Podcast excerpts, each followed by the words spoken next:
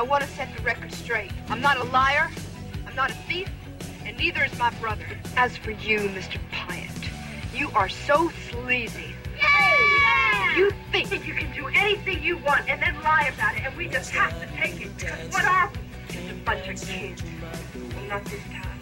From now on, we're doing this our way. No lying, no cheating, fair is fair. $608 for the scooter your son trashed. That's what you owe, and we're not turning ourselves in till we get it. Fair is fair. We didn't start this, we didn't mean it to happen, but we're not giving up till you pay. Fair is fair.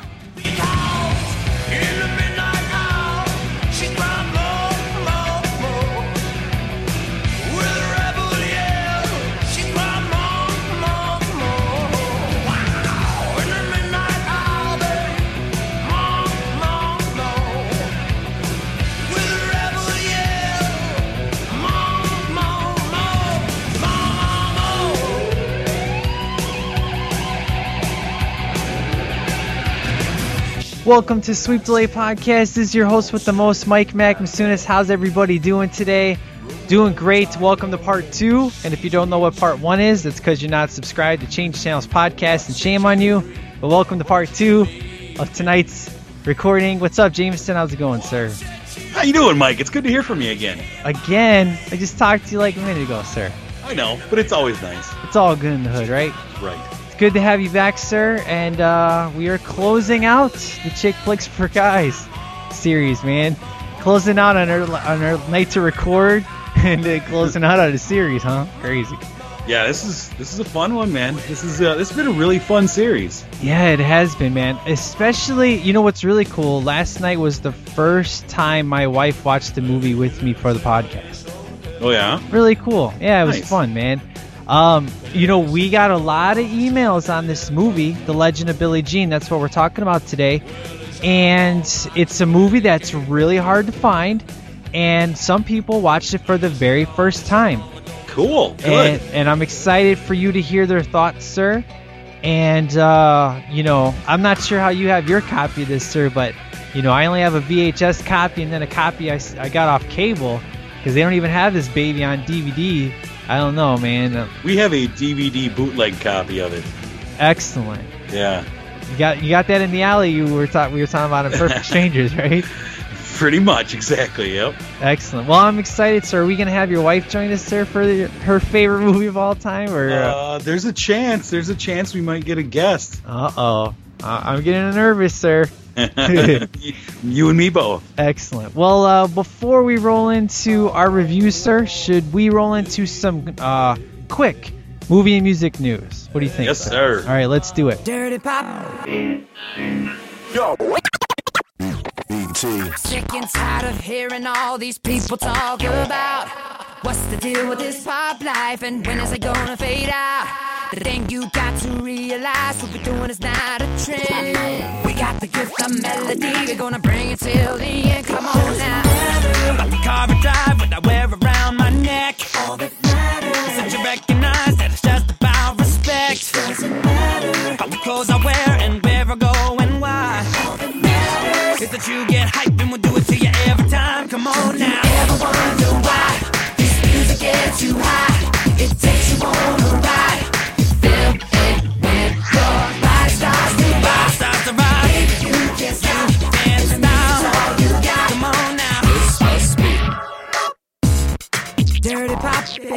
baby, baby, you can't stop. I know you like this. Dirty pop. All right, sir. I mostly want to talk about music news, which is Uh-huh. funny, uh, but I want to talk about uh, real quick for movie news. Um, okay, so obviously, uh, the news broke about Mr. Affleck being Batman. I hadn't heard. And uh, what I love is immediately the STL Nation assumes that I hate this news. They're all like, oh, Masunis is going to hate this. Oh, where's Masunis at? I haven't heard from him, blah, blah, blah, blah, blah. And then I wake up in the morning and I see all this, you know, post in the STL Nation about how I'm going to hate the news and stuff. And, and I gave my, my opinion on the situation. And, uh, you know, sir, I know me and you haven't really talked about it. We were kind of saving for the show.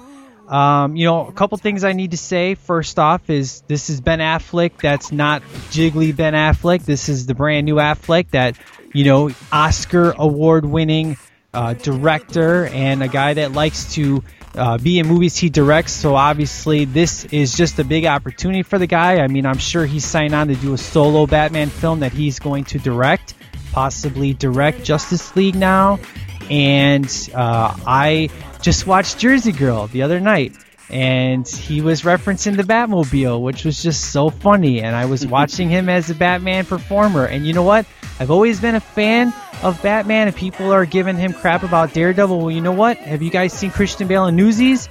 He wasn't really the Dark Knight, people. So people make, you know, Dark Daredevil had crappy writing, and it wasn't really his uh, his performance. So I am cool with Ben Affleck. I'm excited to see where it goes. Is I'm not saying he's going to be the greatest Batman ever, but I am in no way, shape, or form disappointed or pissed off at this news. And uh, the more fan hate th- that I see, the more excited I get because the same amount of hate was for Heath Ledger, and the same amount of hate was for uh, you know Michael Keaton, and it all worked out well. So the more hate I see, the more I like it. That's All kind right. of that's kind of my initial thoughts, sir. So I am excited to hear what you have to say, sir. Yeah, it's kind of funny. Um, that night that the news broke, I come home really sick and I passed out at like six o'clock at night. And I woke up at like midnight, and my Twitter feed, the phone was hot from my Twitter feed just blowing up. Like, what is going on? All this Affleck talk. I'm like, wow, am I dreaming? Like, is this really like is this a prank? Um, it's interesting because you know you and I had talked last month about who we our ideal cast were. We both really like Josh Brolin. Right. We had our guys who we liked and didn't like. Affleck was never mentioned in any of these, right? Right. So it was quite a surprise. I think that's I think that's what brought the most attention to it was that it was a complete surprise. Exactly. Um, yeah, I you know you, you mentioned the like Michael Keaton, um, and you mentioned you know Daredevil and things like that. Um, I'm not a huge fan of Affleck. There are certain things that I like him in. There's certain things I really don't like him in. I think he suffered in the middle of his career seriously from poor choices. I think he made poor choice after poor choice for about an eight year stretch where he didn't know what a good script looked like and where he was guilty of overacting in a lot of movies. Pearl Harbor, for one. Um, but there are certain things that I really like about him, especially lately. I think his directing has helped him find his voice as an actor Yeah. and um, you know, I think I think your comparison with Michael Keaton is a little different though, in the fact that Michael Keaton was not a known as big of an actor. He was not a phenomenon like Affleck was. You want to go back to the Bennifer days of Affleck? I mean, he was everywhere. Michael Keaton was an actor, a comedian that everybody liked, you know, and was going against the grain with what he was. He wasn't an action guy. Um, you know, and Affleck has obviously been a superhero before and done a lot of action movies, Armageddon and such. And so he's shown that he has the chops for that part of it. Um, you know, for me, the question is always with any Batman movie: Can you pull off Bruce Wayne? You know, that's what makes that's what makes it for me. Right. Um, you know, I, so I'm willing to give him the benefit of the doubt. Like you say, Daredevil was not a terrible movie. I don't think it was a great movie. I think the majority of that was because of the writing.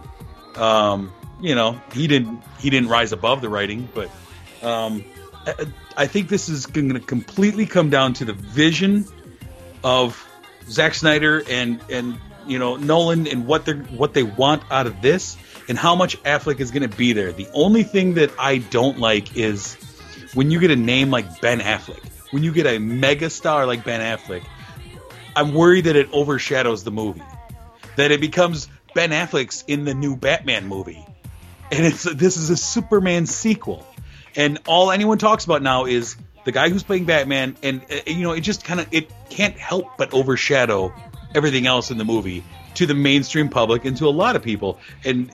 I was really hopeful for, if not like a Josh Brolin, then a lesser known actor, much like they did with Henry Cavill, because it would you could kind of get into that universe more. It's not a guy. It's not hey, there's Ben Affleck with the mask on. You know. right. Now, Um, That, that's just kind of you know how I feel about it. I'm not against it. I'm I'm willing to give it a shot. I'm willing to give you know give it the benefit of the doubt. Um, Right. I'm not super excited about it, Right. But you know, Right, time will tell. Um, kind of what I was thinking was is that, uh, you know, number one, look at Chris, you know, um, the Human Torch, Captain America, Chris Chris Chris, Evans. Chris Evans. Who who would have thought he would have pulled off that character? You know, seeing a picture of Affleck and the cow was like, wow, that looks really good. Here's kind of my thought process on the whole Ben Affleck uh, thing. Henry Cavill. I feel bad for the guy because he is definitely, you know, not getting the, you know, publicity he should. But they went with kind of an unknown actor, Henry Cavill. Now, Yep. let's think about it. You have your major stars. You have Kevin Costner. You have uh, Russell Crowe. Arguably, your driving force of seeing Man of Steel are not going to be in the sequel as of yet. So you need a powerhouse name because Henry Cavill, I'm sorry, he's not a powerhouse actor at this point in the game that everybody's to be like, oh, I got to see that because Henry Cavill's in it. You throw in a name like Ben Affleck, you know, good or bad, it's definitely a name like a Kevin Costner or a Russell Crowe, who both have arguably made bad decisions in their career. They have all had bombs. So I can see from a business standpoint, I don't like this rushing. I would have liked, as we both have agreed, a Man of Steel 2. That's what I wanted to see. Right. But, but they want to get the ball rolling because Marvel is leaps and bounds way ahead of them. And Marvel is pushing with story. I think they're pushing with, you know, DC is all about money and, and getting the, the two biggest superheroes ever on screen. And unfortunately, I'm not feeling storyline wise, it's probably as, as, you know, as Marvel would do it, they focus on the story first. But Right. Ben Affleck could possibly get a writing credit on this. Ben Affleck must have liked something. He could possibly give, look, this is my thoughts on how it should be, you know, a well established uh, Bruce Wayne. I hope they keep his gray hair because that would definitely help sell the, you know, the older Bruce Wayne. But he may actually get a writing credit on this because there is no Nolan. It's just Goyer and Zack Snyder, and who knows? I think Ben Affleck. I mean, he obviously he did something behind the scenes here. He is Warner Brothers' golden boy, you know. So it business wise makes perfect sense for them to go with Ben Affleck. Yeah, And- I mean, I- understand business wise, but you you know you mentioned Heath Ledger. Everyone lauds Heath Ledger for how amazing it was, and but really Heath Ledger was pretty unknown for an actor at that time. He you know he'd done A Knight's Tale and Ten Things I Hate About You and and, and little roles, you know, and kind of was a, a lesser known kind of B actor who gets thrown into this, and you don't have a mega superstar. People are just going because Batman Begins was so good.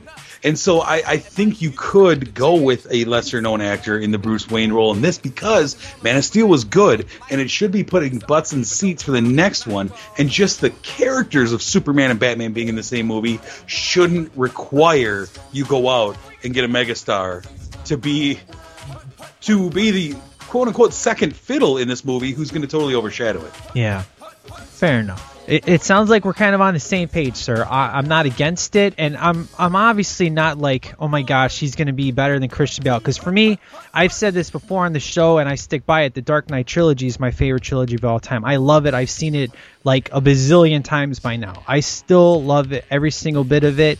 And for me, Christian Bale is going to be my Bruce Wayne, my Batman. But I am open to what Ben Affleck could possibly do for me. I'm, you know, if it was somebody else, you know, Josh Brolin was my second pick. If it was Ryan Gosling or whatever, I'd be like, whatever. I don't even want to watch this movie, you know. So I am, I'm. This was a shocking, uh, you know, casting decision. But the more I think about it, the more it makes sense. And you know, I'm sure Kevin Smith with his weed is just like, I told you, this is how it was gonna be, you know, or or whatever. So See, and I, I, I know it's inevitable, but I just I don't think it's fair to compare. I mean, it's it's obviously I understand it. and I will do it myself, but it's not fair to compare Affleck to Christian Bale because I you know I assume it's going to be a totally different Batman. yeah, So it's it's really hard. I mean, could could you know you, you compare the two when it's hopefully going to be different. You know, um, I, yeah, I'm with you though. I'm I'm I'm optimistic. I'm guardedly optimistic about it. yeah. Um, I am open to it. I'm not. I know a lot of people have been like, "Well, that's that. Not seeing that movie." Right, exactly. You know, I'm not on that page with it. Exactly. From what I've heard, this is going to be a Batman that has never been portrayed on screen before, and that's what I want. It's supposed to be a diff- a Batman in a different place in his life. Obviously, a well-established, I guess, ten-year veteran. So think about the world this opens up. Obviously, not a Man of Steel 2, but we have a, an established Riddler, we have an established Joker, we have an established Two Face. All these villains that are now established in a ten-year um, universe. That when we get a solo Batman film, they're already there. They're established, ready to rock and roll. Let's do it. That's what I'm excited about. Yep. So, um, that's what I got for movie news, sir. That's what I wanted to talk about. So, because I know I know everybody's been wanting to know what we want to talk about. Uh, in regards to music news, sir, the good stuff, man. The VMA, sir. Now, I, I accidentally misunderstood. I thought that you weren't an award show guy, but I forgot you are my music man, and that that must have been Jason. I got confused. But uh, me and you, we watch VMAs. At least I believe you watched the highlights. I watched the real thing. Yeah, I I- yeah I watched the highlights online. I, I actually missed it when it was on. Now, uh, let me just say this before we talk about the the terribleness. I gotta say that that 15 minute Justin Timberlake performance was probably the greatest, possibly, performance ever on, at a VMAs. That's right. Um, now, microphone wise, he did sound a little kind of like it, it sounded like they got the mix a little bit off. It took them about a good two minutes to fix it. I noticed a lot, especially Katy Perry when she started off. I was like, Yeah, yeah. "Girl, I can't even hear you." So obviously people were screwing up, but I mean, dude, 15 minutes, man. Yeah. And, and he killed it. And your boys NSYNC came back, and uh, I mean, of course, they had like what 30 seconds, if that. yeah, pretty much. But uh, I, dude, I, I'm a fan. I mean, of course, I love JT, and that's your boy, and I can see why because he just did a symphony of like his greatest hits, and dude, I mean, he deserved every bit of that. And what I love is he had that crowd in the palm of his hand. Oh, yeah. Every single body in that, you know, you had all the rappers, you had Will Smith, you had Taylor Swift, Selena Gomez. Everybody was just like singing every song. It was great, dude. So, what's your thoughts on Mr. Timberlake before we move into uh, the nastiness of the night, sir? Uh, dude, yeah, it was great, man. That was a f- awesome performance. That's you know, that was one of the first things I looked for was, you know, my guy JT's gonna be there, you know, and, and the rumors had gone, oh, they're gonna re- NSYNC's gonna reunite. Oh no, they're not. Blah blah blah. And it was cool to see them back together, but you know, it was just great getting that much. I mean, I was not expecting that. You know, they give him his Video Vanguard Award. I figured, all right, we'll get five minutes, you know, and some clips from his videos and what have you. Um, to do that whole medley of all his stuff was great, and just reminded me how much I loved his first his first two albums. His third one a little weaker, but um, Yeah. you know, uh, really great. It was awesome. He's just he's such an entertainer at, at everything. It's cool to hear that Mirrors was written about his grandparents. That was kind of cool. Yep, yep. Especially his first album, man. When I heard Cry Me a River, I'm like, oh, that's my jam, dude. Mhm. And uh, it was it was an excellent performance. You know, uh, there was kind of some surprises. You know, Macklemore and Ryan Lewis, they had the same love performance, which was, you know, those are the same guys that did Thrift Shop and and Can't Hold Us, and uh, it was nice to see. You know, a, a big girl up there singing because normally you got to have the, the skinny size zero girl singing, and they got a real life woman up there singing. And I, I had a lot of respect for him for doing that. That was so cool, you know Yep. and uh, it was a really great performance. They won Rap Record of the Year, which was cool. Um, you know, Kanye West, thankfully, was very low key. Uh, Lady Gaga started off the show with actual boos, which was kind of interesting. Usually she's the the queen of craziness, but she actually got some boos starting off, and I'm not sure if that's part of her song or not. Which I, I don't know. But uh, Miley Cyrus, sir. hmm here's what I want to say. Um, Demi Lovato, Selena Gomez are two Disney people who have grown up, very ladylike, have fun in their songs, and don't slut around like Miley Cyrus is doing. And it was disgusting, sir. That performance. Let's talk about it, sir. Yeah, it was it was ridiculous. I mean, just from from beginning to end, it just to me it reeked of desperation. Yeah. Of a look at me, I'm a quote unquote, I'm an adult now. Look at me and and desperation mixed with skankiness is just so sad to see. and that's exactly what it was. It was just, I mean, obviously, it's a it, it, it's a marketing point. It worked because everyone was talking about it, right? It's everywhere, Right, right. and so that worked. But really, is that what you want to be known for? There's an audience full of girls that grew up with you, and I know you don't want to be Hannah Montana anymore. And I know that you want to be the grown up, the big girl who's not, you know, uh, not Billy Ray's daughter and such and such, but you still have a generation of girls that grew up idolizing you, and like it or not, you have that responsibility, and you go out there looking like, I mean, like like a two dollar stripper. It's just, ah, it was grotesque, Yeah, you know, and and I mean. I don't think enough is being heaped on Robin Thicke. Robin Thicke, I thought was a classy dude. I thought Robin Thicke was good stuff. I I mean, first off, the Beetlejuice suit, bad choice. exactly. Secondly, you know what is going on out there. I mean, it's like, dude, come on. You know, like you don't have to be a part of it. And I know I sound like an old guy, like an old man, like oh these kids these days. But you know what? There's there is a certain line, and that just I don't mind the you know you push the boundaries and what have you, the stuff that Lady Gaga does, fine. But it's just it was just so like skanky, you know. You know, I'm I'm all about an artist doing something artistic for the sake of art. You know, for example, I may not like what Marilyn Manson has done in the past, but he was trying to do something artistic, whether you agree with it or not. Uh, same thing can go for um, an artist like Lady Gaga. I've never really enjoyed the art she was doing, but she was trying to be an artist in her music. She wasn't just trying to be like, as you said, desperate. And even I, I can respect you if you're trying to be an artist. I may not agree with the art that you're doing or how you're doing it, but when you're doing it like Miley Cyrus is doing, that's not art. That's there's a fine line between art and grotesque or just look at me i'm grown up. I mean you don't have to be you don't have to be a two dollar stripper as you said. I mean look at i mean taylor swift through these years you know she's this small country girl who has grown up. Yeah she sings pretty much about the same breakup songs but you can see her maturing. I mean look at the way she looks. She looked like an adult. She's never really gone in her videos and just made a complete fool of herself. Each video she tries to get more artistic more stories told. I really enjoy her videos. Same thing with selena gomez. She stepped it up her game. She wasn't as uh, kid friendly with uh, you know come and get it but she wasn't like miley cyrus. You know demi lovato is by far the best disney character to come out of that you know i mean britney went through her her you know shaving her head phase and christina went through her i gotta get dirty phase. But that's what it was. It was a phase.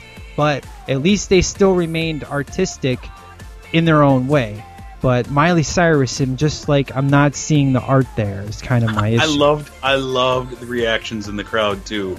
yeah will People smith's like, family Oh, you got to be kidding me. yeah Oh, it just yeah, it was gross. It made me feel icky. it did now um, the Katy Perry performance That was awesome. amazing, dude. Were you not like Rocky series? Heck Yeah, yeah, man, it was great. It was it was a great. I don't. Okay, I want to say I don't especially love the song.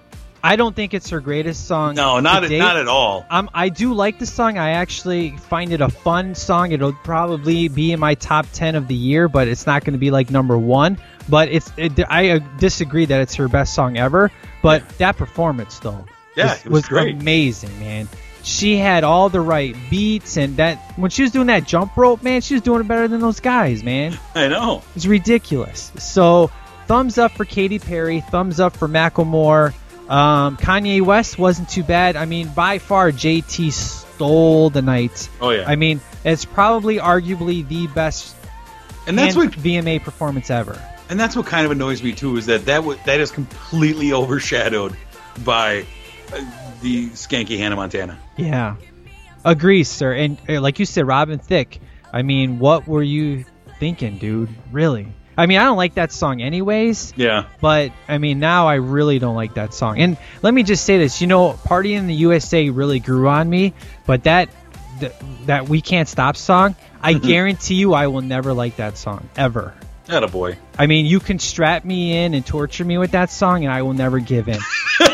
that is how much I, I'm gonna test you on that. That's how much I hate that song, dude. The o- I like three seconds.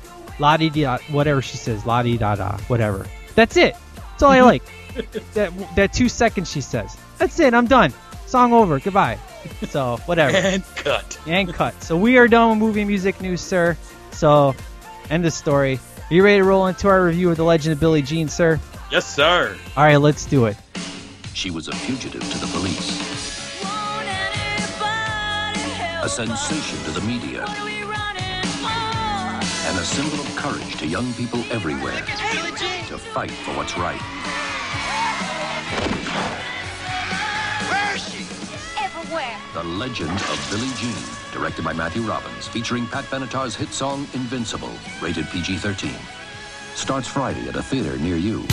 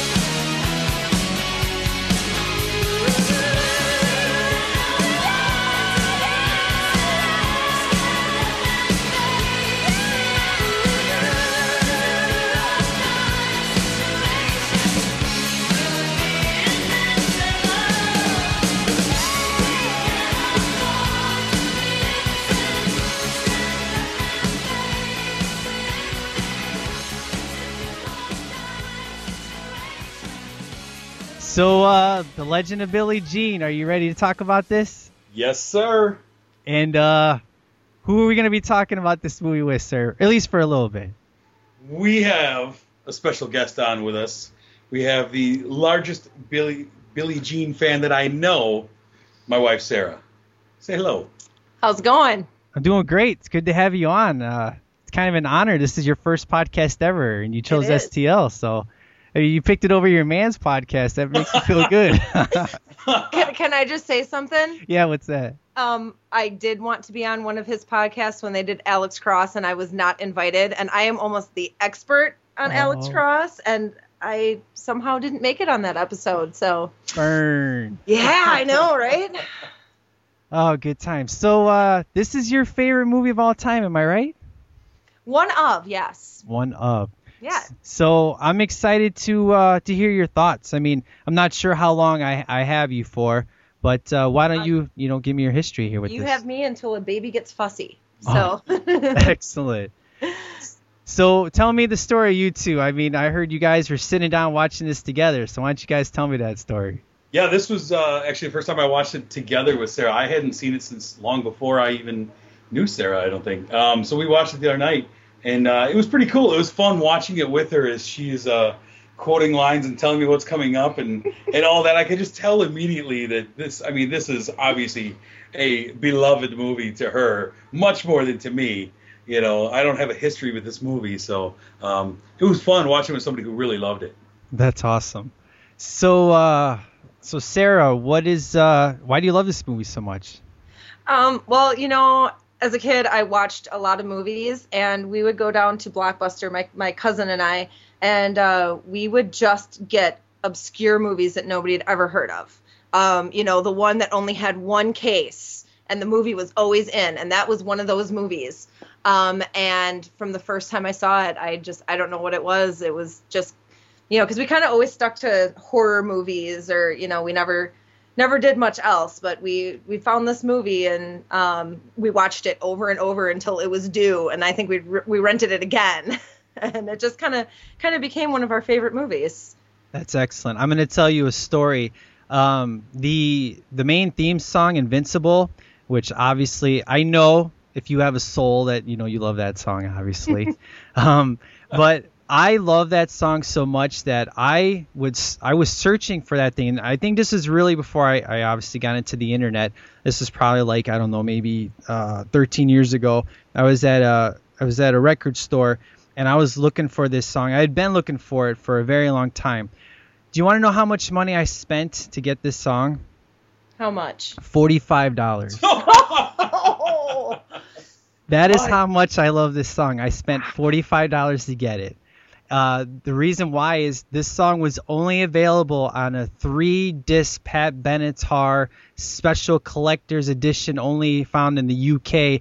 And the third disc, last song, Invincible, the Legend of Billie Jean theme, forty-five dollars. I told my wife I got to get this. She slapped me across the face a few times and let me buy it. So I wish is I would have known you back then. I would have sold you that. Yeah, dude. So this this is this is the second most expensive song I've ever paid. The first, this is the most expensive song I've ever paid for. The second was Backstreet Boys, but we won't tell nobody what song that was. So it's all good.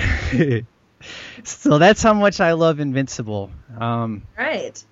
pl- please tell me you love this song. Come on, It is a good song. it is amazing. I don't know if it's worth forty five dollars, but it's a. Oh. You know, Rebel Yell, the mall scene. Um, I mean, we're gonna go in order here in a little bit, but you know, just talking the music, Rebel Yell, Billy Idol. I love this song. I mean, I must listen to this song like once a week. It's just so good. Do you have? song? Yeah, it's excellent. Do you have like a, what's your favorite song off this album? For me, it's Rebel Yell. I love that song. Now I wanted to be Billy Idol for a while. excellent. Now, do you like Invincible, sir?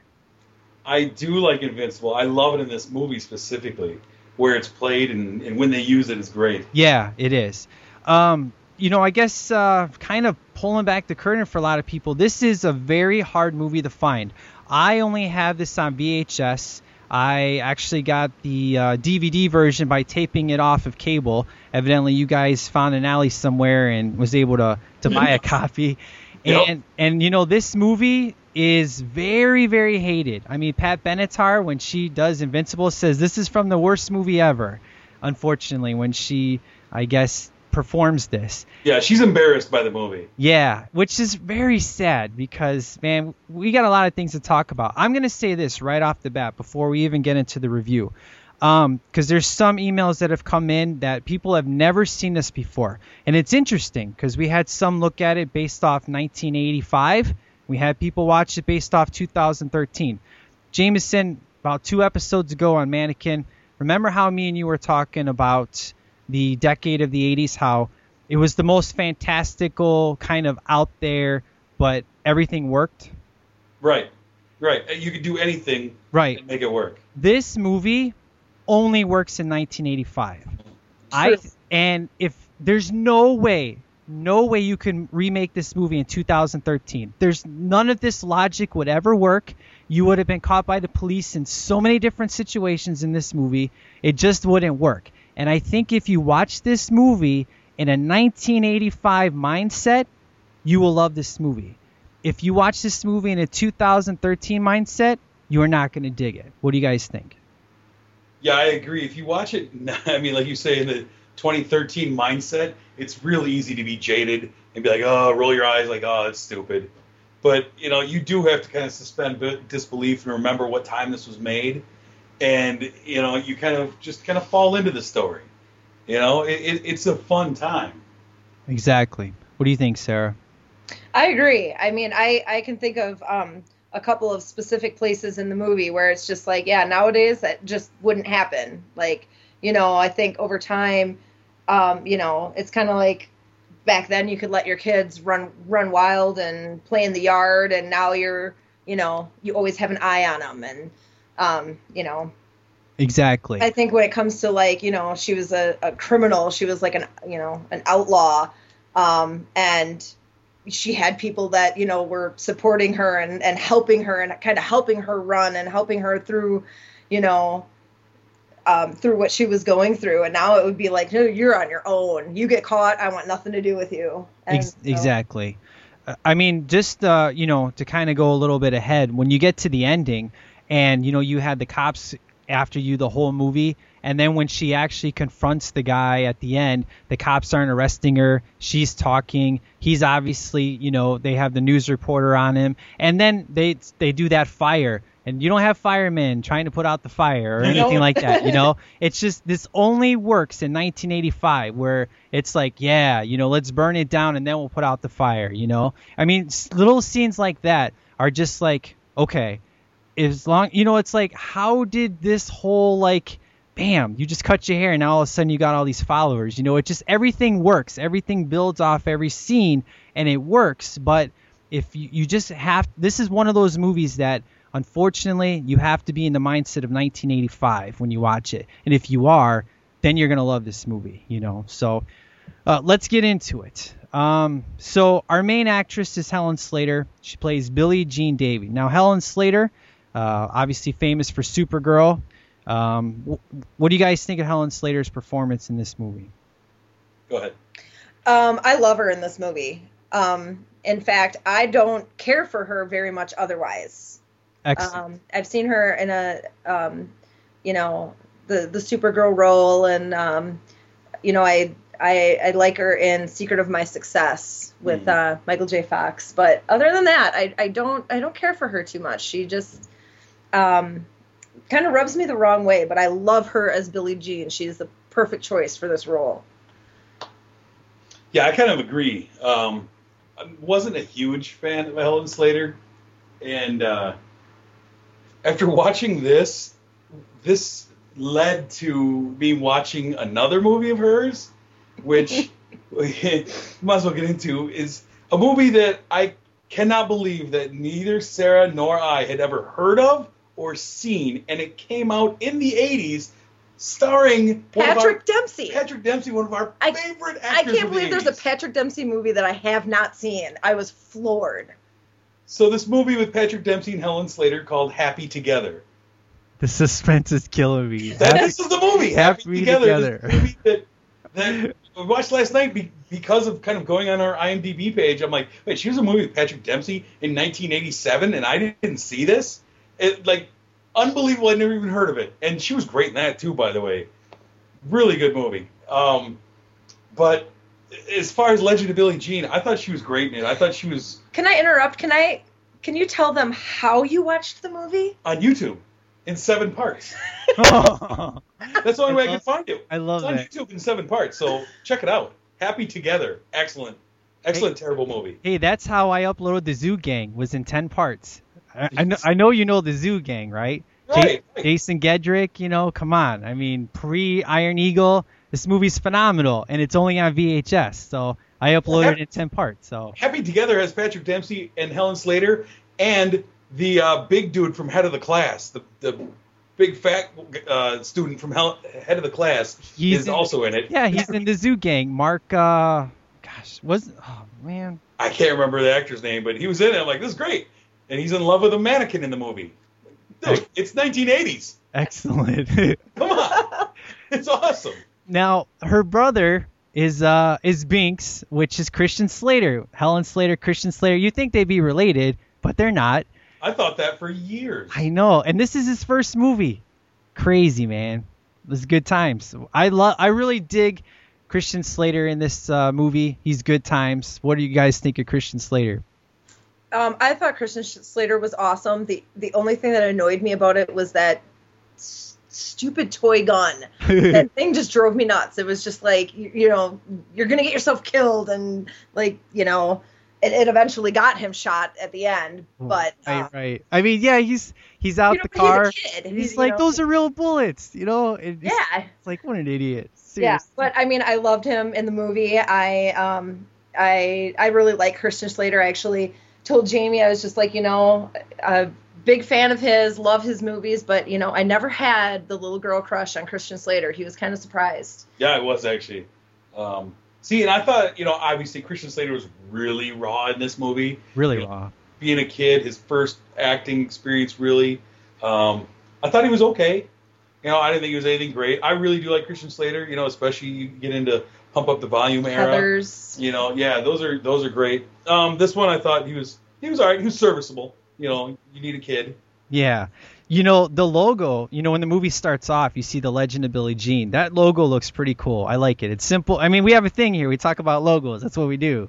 That's And- right, logos and soundtracks. Yeah, logo soundtracks, it's all good. So I really dig the logo. It's simple, but it's got a really cool kind of, you know, um, what's the word I'm looking for? Ah, jeez. Help me here, man. I'm, I'm It's got a nice je ne sais quoi. There you go. well, it's a lot like you know, like a lot of the things in this movie. The style of it is cool. The style of this movie is cool. You know, it's it's very of its time, but it's um, it, it's just everything about the style, the logo, the music of this movie is just a time capsule. You know, of of, of cool style back in 1985. now, did you know this was produced by Rob Cohen? I did. I saw that. Yeah, and for those of you who don't know, we're talking Triple X, Fast and Furious, Yep. uh, the mods, the Monster Squad. I mean, come on, dude. This guy, Movie right there. yeah, good times. And uh, what I really dig, well, I, I don't know if I really dig, but her two friends, which one of them goes to be in The Simpsons, you know. Uh, Jamie can't stand I her. cannot stand Yeardley Smith. yeah, Specifically in this movie, she is Annoying. very annoying. She's almost intolerable. yeah. Um, I just I don't like her as an actress. I do like Ophelia though, man. She's really sweet. I love every time she says, "Oh my God." I don't know what it is, but I just love the way she says it. It's always funny. Do you guys like Ophelia or no? Oh yeah, Yeah, yeah, I, I really like her. Excellent. And then, you know, what's funny is is when the movie starts off, uh, it does seem kind of slow. You know, one of the emails, I know usually we get into that in emails, but one of them was saying it was kind of slow and really doesn't kick into gear until you get to the mall scene, which is kind of true. But, you know, the when it starts off, we get Hubie, which, I mean, dude, we talked about our douchebag skill last week. and, uh, I mean, Hubie at first I thought was like, I don't know, maybe an eight, but then, you know, the dad comes in, of course. So Hubie, you know, I love when he gets the milkshake in the face from Christian Slater. That was good time. So what do you guys think of Hubie? He's not really in this movie a whole lot, but overall, what do you think? Um, you know, I kind of, you know, I mean, he's a douche throughout the movie. And it's just like, you know, um, he doesn't really see his dad, who his dad is, until the end. And so I like him at the end of the movie. I like that he like walks away from his dad, and it was just like I was so wrong about you, and um, you know, so he kind of becomes a little likable. But I mean, he's just kind of the the bully, and um, you know, uh, He was a wannabe Johnny Lawrence. yeah, yeah, there you go. Now, Jameson, you love the snow, sir, right? I mean, that's your that's your thing, man. You you, you and the snow are like one, right? So Right, right. I love I love the rapper Snow. I love everything about Snow. So every time Christian Slater's talking about the snow, I'm like, dude, you're ridiculous. Stop talking about snow. I don't want to hear about it. He's Shut up. Going to Vermont. Nobody's obsessed with going to Vermont. Seriously, man. I, I was like, no, I don't want to hear about snow. I mean, it's like 104 degrees right now. I mean, it could be a little bit cooler over here. I don't know how it is for you guys over in Wisconsin, but it's like 104 today. It's Yeah, crazy. yeah, it's, it's about the same. Yeah. Now, one actor that I really enjoy in this movie is uh, Detective Ringwald, Peter Coyote. Yeah. I love him. You know, right off the bat, he's on Billie Jean's side when you know Hugh Huey basically messes up uh, Binks's scooter. He's just you know wants to be a jerk, messes it up, and Billie Jean goes to talk to Detective Ringwald, and immediately he's on her side. Now you gotta love you know the f bomb. They do it twice in the same scene, but in PG-13 you can do it twice. You just can't do it three times, and you get an automatic R. You know, it's kind of how it was in the 80s. But I dig the chemistry between these two right off the bat. It's like it's kind of cool that a cop kind of believes in a teenager, which you don't usually see in these kind of movies, you know? Yeah, and he seems like, to me at least, he seems like a cop who the rest of the force, like he's not on the same page as everyone else. I mean, when you look towards the end and you see that he's, you know, he's trying to get the cops to listen to him, and they're like, whatever, dude. You know, it seems like he's a different cut of cop than everyone else on that force. Right. Uh, it is pretty cool. I like I like Peter Coyote too. He, he's really good. You know, she just wants her six hundred eight dollars. That's all she wants. Yeah, and uh, we get the uh, the pre-rape scene, man. Oof, this is Yeah, brutal. This is brutal. When I when I was when I was a kid, man, this is pretty brutal, man. I'm telling you. I was kind of scarred on this scene. What about you, Sarah? Yeah, I um, She's like, I, I got to think about this. yeah. I don't know. He's just yeah, he just is creepy, and I but I just I love her move four times Oh, to the groin, I yeah, know. There was a lot of groin shots in this movie. three with her knee, one with the guitar. There was a lot of groin I mean, I just- crushing. oh, I love I, it. I love it. I, she just nailed it every time. Exactly. Ryan took a, a massive shot to the groin. Now, Yeah. for those of you who don't know, essentially, uh, when they mess up the scooter, in order to repair it, six hundred and eight dollars. I mean, six hundred eight dollars is expensive now. It's expensive in 1985. I mean, it's probably like I don't know, sixteen hundred dollars now. And Billie Jean wants to go get the money, and she goes to talk to the dad. And the father in this movie, which is kind of our main bad guy, is uh, gosh, what's his, Mr. Pyatt, played by Richard Bradford.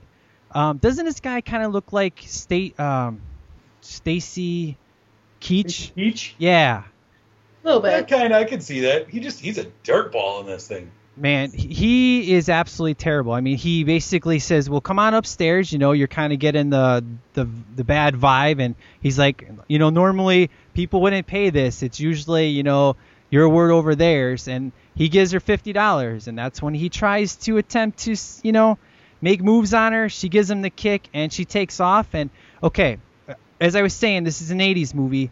Dude keeps a gun in his register, fully loaded, I might add, with the safety off. I mean, this what 2013. I, I guess this would work, but not just when you open the cash register. Boom, there's a gun. You know, you would kind of have it more hidden, wouldn't you think? Right. So, but I gotta admit though, that was a really great shot for just staring at the gun, and then you accidentally shoot and you hit him right in the shoulder. You know, it's pretty good. Come on, guys, you gotta work with me here. All right, hey, hey, we're deferring to each other. Sorry. but uh, you know, overall, we things kind of amp up, and that's when immediately what I love is obviously they must not know where in the trailer they live. They know they're from the trailer, right? But they must not know where they are because immediately when they're shot, they're talking about, oh, the cops will have them apprehended at some point. But they have plenty of time to go home, grab their stuff, and take off. So are you kind of on that same vibe that they just didn't know exactly where they lived in the trailer? But yeah, I mean, this is you know pre-internet. This is you know Free cell phone, all that stuff. yeah, you can't track people, and you know they don't even quite know what's going on anyway. You know, the shots fired, they run, and I mean they're probably home before the cops even get there. You know, Right. they're already on the run before they even know who they're going after. Right. I mean, if gas is a dollar oh five, then cops are slow now. I made a comment on that hey, and that actually seemed expensive to me though. because in what 1998 Ninety-eight. it was 98 cents. Yeah. Up here it was 98 cents. Really? Yeah. Yeah. Yeah. That's why I, I saw that. I'm like, a dollar five. That actually seems expensive for the time. Dude, that's how much it was in Die Hard, though. It was like a dollar oh four, a dollar oh three. If you go back and look at it, I always remember it's in the dollar section. So maybe It's in the dollar it's section. in the dollar section.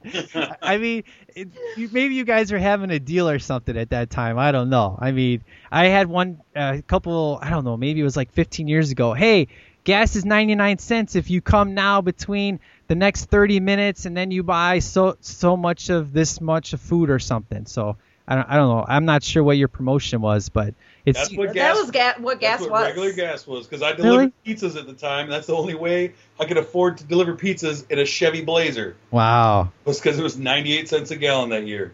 man, that's crazy. Yeah, man. Look it up. Good times. Now, what I do love is uh, when Detective Ringwald finds out about you know him being shot. He's like, uh, looks like I blew this when he sees the yearbook picture of Billie Jean. And I love how he immediately goes, you know, let's talk about that scooter. And again, it proves to you that he's on Billie Jean's side. You know, for once. Well, yeah, because I mean, Billie Jean came to him first before he she went anywhere else. She said, "Listen, this kid wrecked his scooter. You know, Exactly. like, can you help us? Can how can you ha- handle this?" And it didn't get handled, so she had to take it into her own hands. And that he's just like, "I failed. Like I just failed this girl." And I think that's why he kind of had this connection with her. Like, I need to make this right because really none of this should have happened. Exactly. And I dig how she has, you know, a set of rules, you know, immediately when they're talking about how we're outlaws and she's like, We're outlaws, but we're not crooks. Well, I'm a hungry crook, you know? I mean, little comments like that. It was pretty cool to see that even though she was really, you know, she's really scared, she immediately had her morals in check. You know, she's like, We're on the run, but we need to not be criminals and stuff. And Yeah, because like uh, Binks was just like you know when the they had the the they're signing autographs to that um those group of kids, and he's like, kid was like, you know, were you, did you guys rob that store? And he's like, yeah, that was us. And she's like, no, we didn't. Like you know. Did you burn down that school? Oh yeah, yeah. Or he's like, no, dude, we don't do schools. I know, that's awesome. You- It's you one, know. it's one of my favorite lines. you know, there's one thing that you know. I'm glad you're on, Sarah. You can maybe give me a, a better perspective on this. So immediately, she she starts to get this reputation really fast, and she immediately like it starts obviously when Mister Pyatt starts to sell her crap. You know, when somebody wants to buy the poster, it's Mm-hmm. like, why do you think she immediately had a bunch of followers or because maybe was it the fair is fair? Somebody heard that and said hey that's a good concept. I mean what is what do you think the motivation is behind her Um, instant follower status? You know, but well, the the picture was sold before the fair is fair. Yeah, yeah. that um I think that that was just like you know um like if I could think of how I would have been a teenager in the 80s like that's going to be worth something someday. Like that you know it's just kind of what was going on like oh that's a picture of her I want a picture of her um her following you know she chopped off all her hair and then the fair is fair came and that was when you know that was when she really I don't know um She reached the icon status. Yeah, she yeah. was, a, you know, she was. She was a,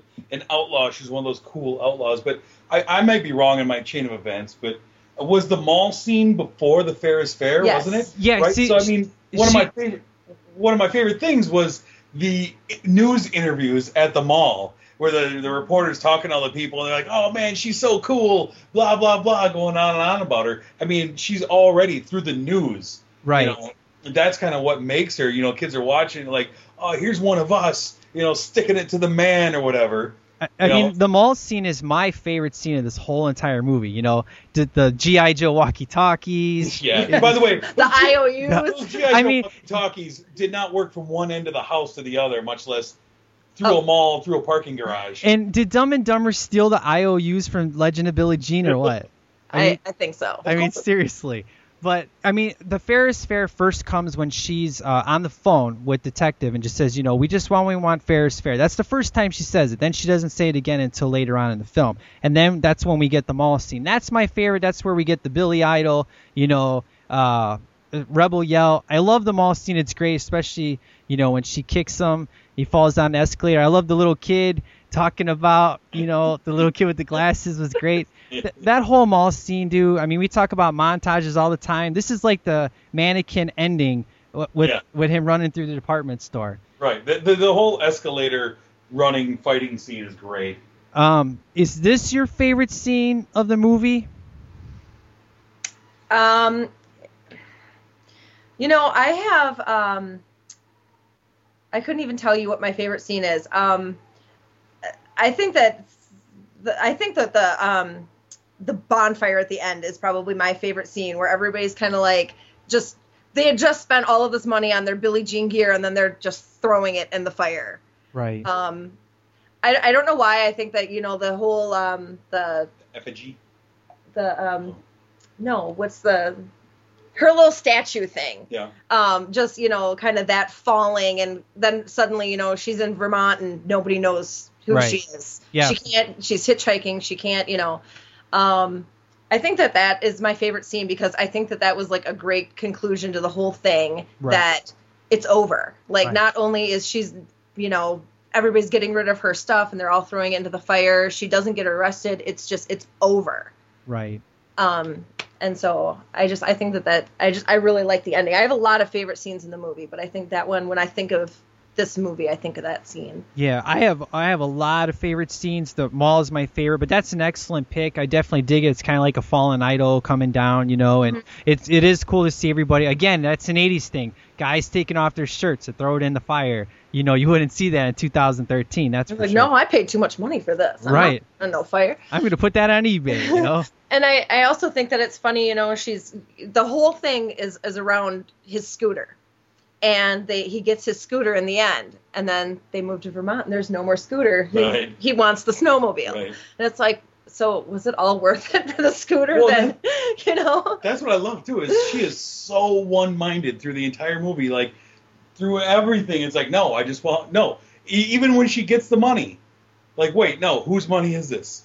You know, or who paid for the who paid for the scooter? You're like, oh well, you know, well I did. Like, no, no, you know, it's just it's so funny how one-minded she is when you when you look at it from now, you know, nowadays perspective. It, it's kind of ridiculous. Well, not You know? really. I mean, she's she's got a standard and she's sticking with it. I mean, she's on a mission and she's got a mission statement. I mean, that's pretty cool. I mean, that's probably why a lot of people like her character is from beginning to end she stays the same uh, in her, you know, her her stance. I mean, she does. It's just you know, it's it's interesting to see how someone becomes a folk hero off of that stance, off of the the base stance of you know, fair is fair, yes, but I want my six hundred and eight dollars. I don't know, man. I, I'm feeling serious slapping you across the face right now. It's kind of when I'm, I'm feeling that tension across the microphone here. am I right or am I wrong? a little bit. All right, excellent. So the next guy I want to talk about, what I love, is Keith Gordon. This guy I really enjoy because I've been I, I love him in Christine. I love him in Back to School, Jaws 2. But this guy for me is just great, and he he's a director now. But I've just always liked his quirkiness. I kind of felt like he was an underrated actor, and I don't know. I really dig this guy. You guys probably gonna say I I don't like him, but Hey, I love I- him in Back to School, man. Love him. Yeah, I, I I really like him, and I actually like him in this movie. And I even said, I'm like, Jamie, name what movie he's in. Before we even he even came on, just when the credits, um, the opening credits were coming up, he had to look it up. He didn't even know who it was. I, I, the name, yes, the name, the name. True. Had he seen who it was, he would have known. But Exactly. yeah, he didn't know him by name. Um, but uh, yeah, I really like him, and I like, um, you know, and this again, this is something that never would happen nowadays, where he's just kind of like, oh, I'm coming with you. I got nothing better to do with my life. Like, I'll, you know, I'll be your hostage. You know. Um, I love the fact that he has a water slide coming out of his Yes. bedroom window. yes. I'm down with that. Yeah, that is uh, that is really uh, amazing.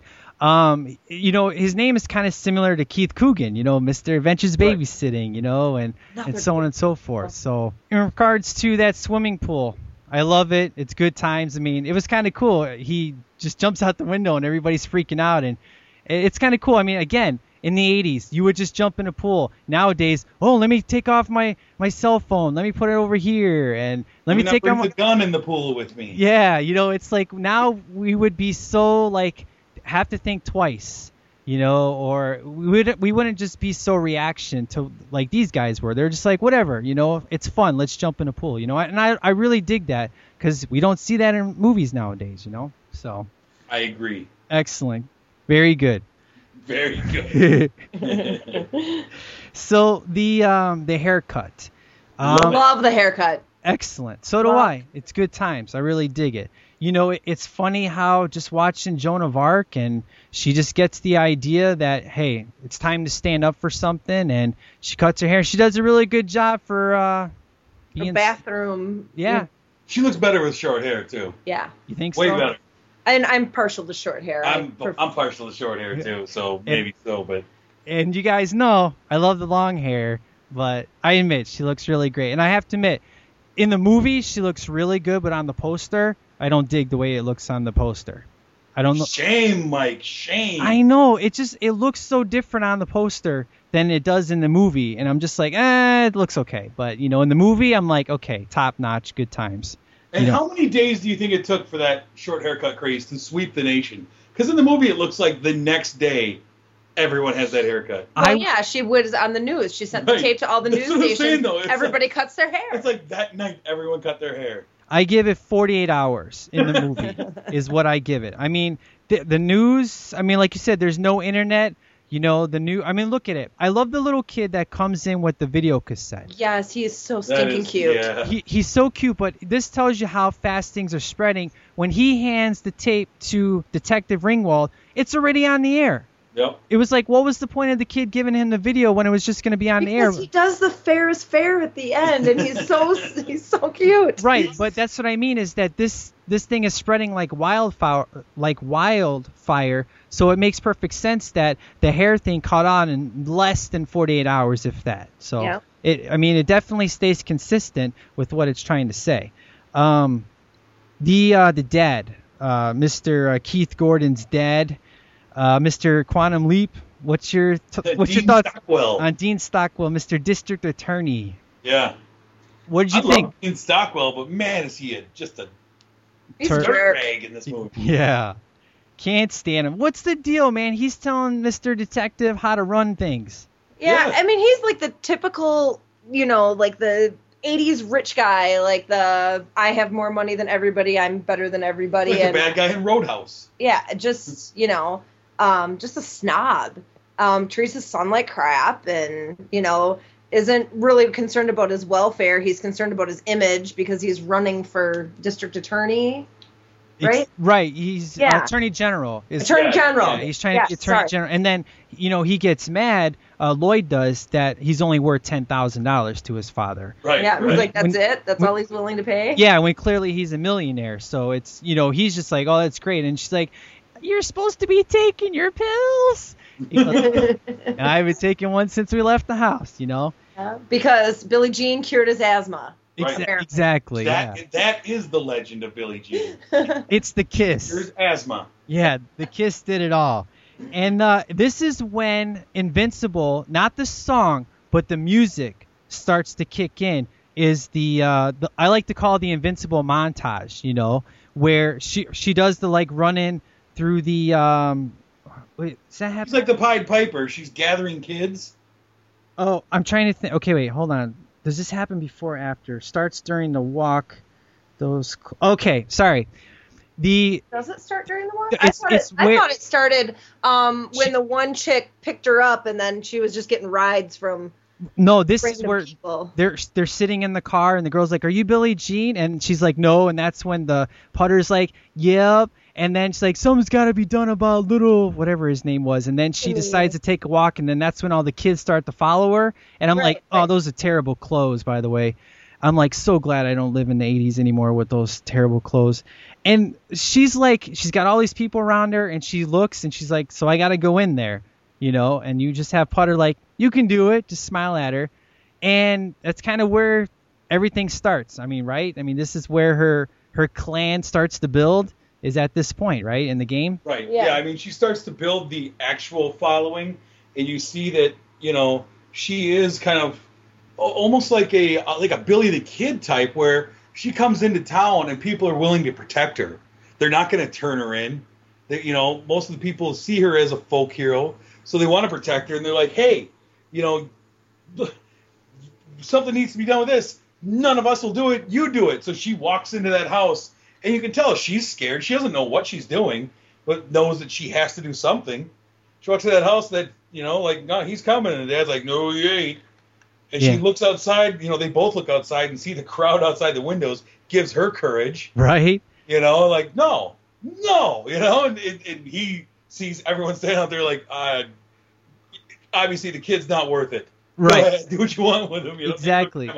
And it was during that walk is where we started to hear Invincible for the first time. Just the little snippets here and there, and it was eventually building up to the Invincible montage where she goes from car to car to car, Right, right. which I really dig. I love that one. But Again, something that would never happen in this day and age. You ex- know, exactly. have randoms. You first of all, you wouldn't get into a random stranger's car, even if you think they're helping you or not. But you know, you wouldn't just pick up somebody who is supposedly a criminal, you know, and and take them wherever they need to go. Yeah, get in the car, get in the car, you know? And it's like, seriously, you're, you're right. That would so not happen. Even if you're looking like the criminal you're picking up, chances are they're going to have a gun or they got a knife and they're going to stab you by the end of the night. So Right. I'm sorry, people. That just would not work in today's in today's society. So I mean, this is definitely a period piece film. I mean, it's like Yeah, definitely. only works in this time frame, you know.